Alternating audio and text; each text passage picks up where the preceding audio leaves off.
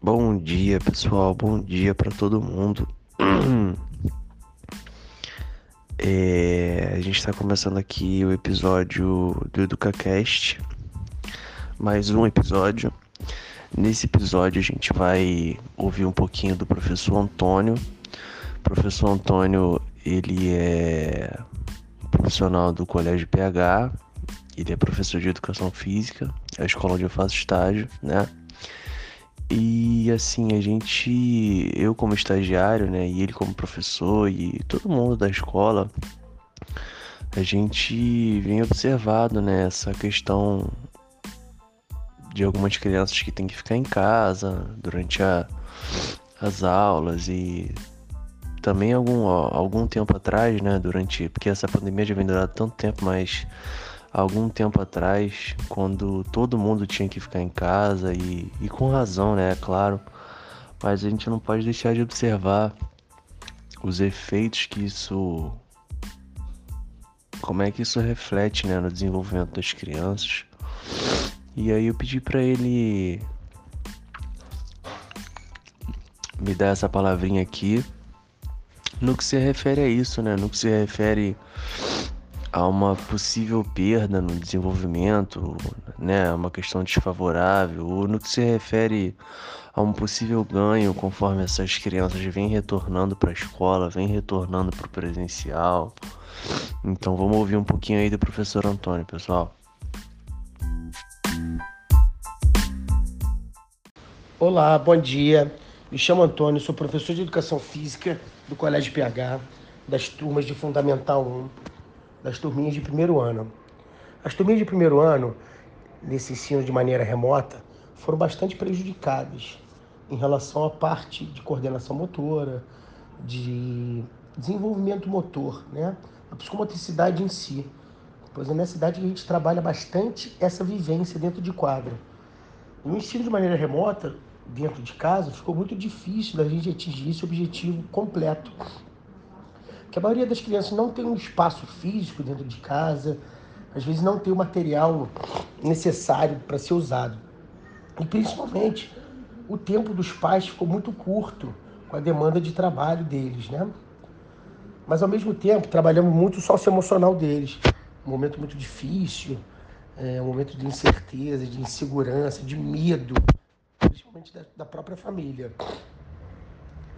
Mas um, uma coisa bem legal desse ensino remoto foi a gente trabalhar a parte teórica dos esportes em si. Principalmente através da BNCC, né, da Base Nacional Curricular, conseguimos atingir esportes que a gente quase não via dentro de sala de aula. Esportes novos como o skate, o surf, é, as lutas em geral, o atletismo. E isso a gente conseguiu atingir de forma teórica, claro, é, através do, do ensino remoto. Então achei bastante interessante esse lado. Mas a parte prática, a vivência prática, eles foram bastante afetados. E como eles estão na, na, na parte de formação ainda, realmente eles foram bastante prejudicados.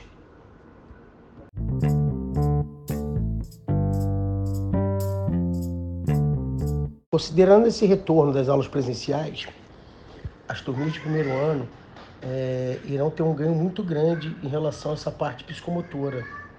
A gente vai trazer de volta todo esse desenvolvimento motor e vamos jogar para a prática novamente, através dos circuitos, né? através das brincadeiras, através dos esportes em geral, da iniciação dos esportes. Então acho que vai ser um ganho muito grande esse retorno, né? principalmente com alguns com socioemocional um pouco afetados, né?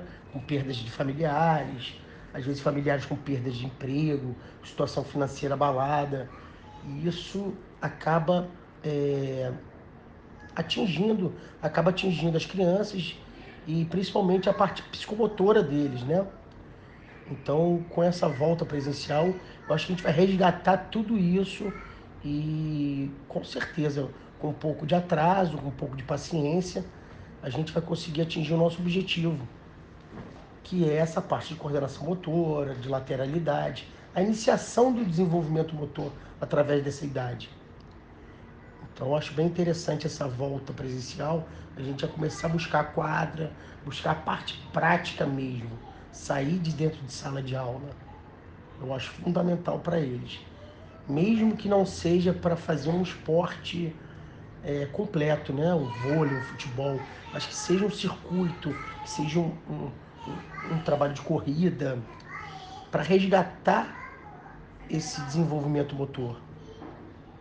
Agora, uma coisa interessante no ensino remoto foi que através da BNCC, da Base Nacional Curricular, conseguimos vivenciar esportes que eles não estavam acostumados a ver em sala de aula, né, na parte prática.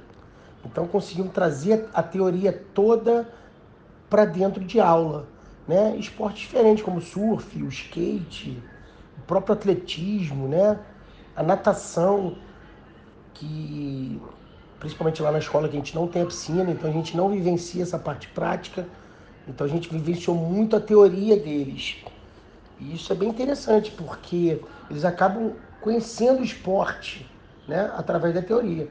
O legal seria se a gente usasse a teoria com a prática. Mas o ensino remoto trouxe essa vivência para eles. Então achei bem interessante essa parte, né, que a gente também não estava acostumado a passar para eles dentro de sala de aula. Por ser uma, uma aula totalmente prática no nosso colégio, né, educação física, a gente conseguiu resgatar a teoria e passar para eles.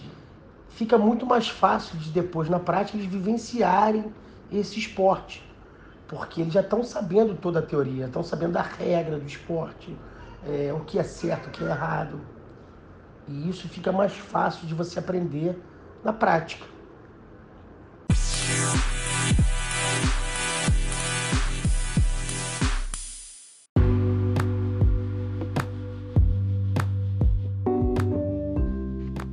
Bom, é isso, gente. Gostaria de agradecer aí, professor Antônio, muito obrigado pelas palavras.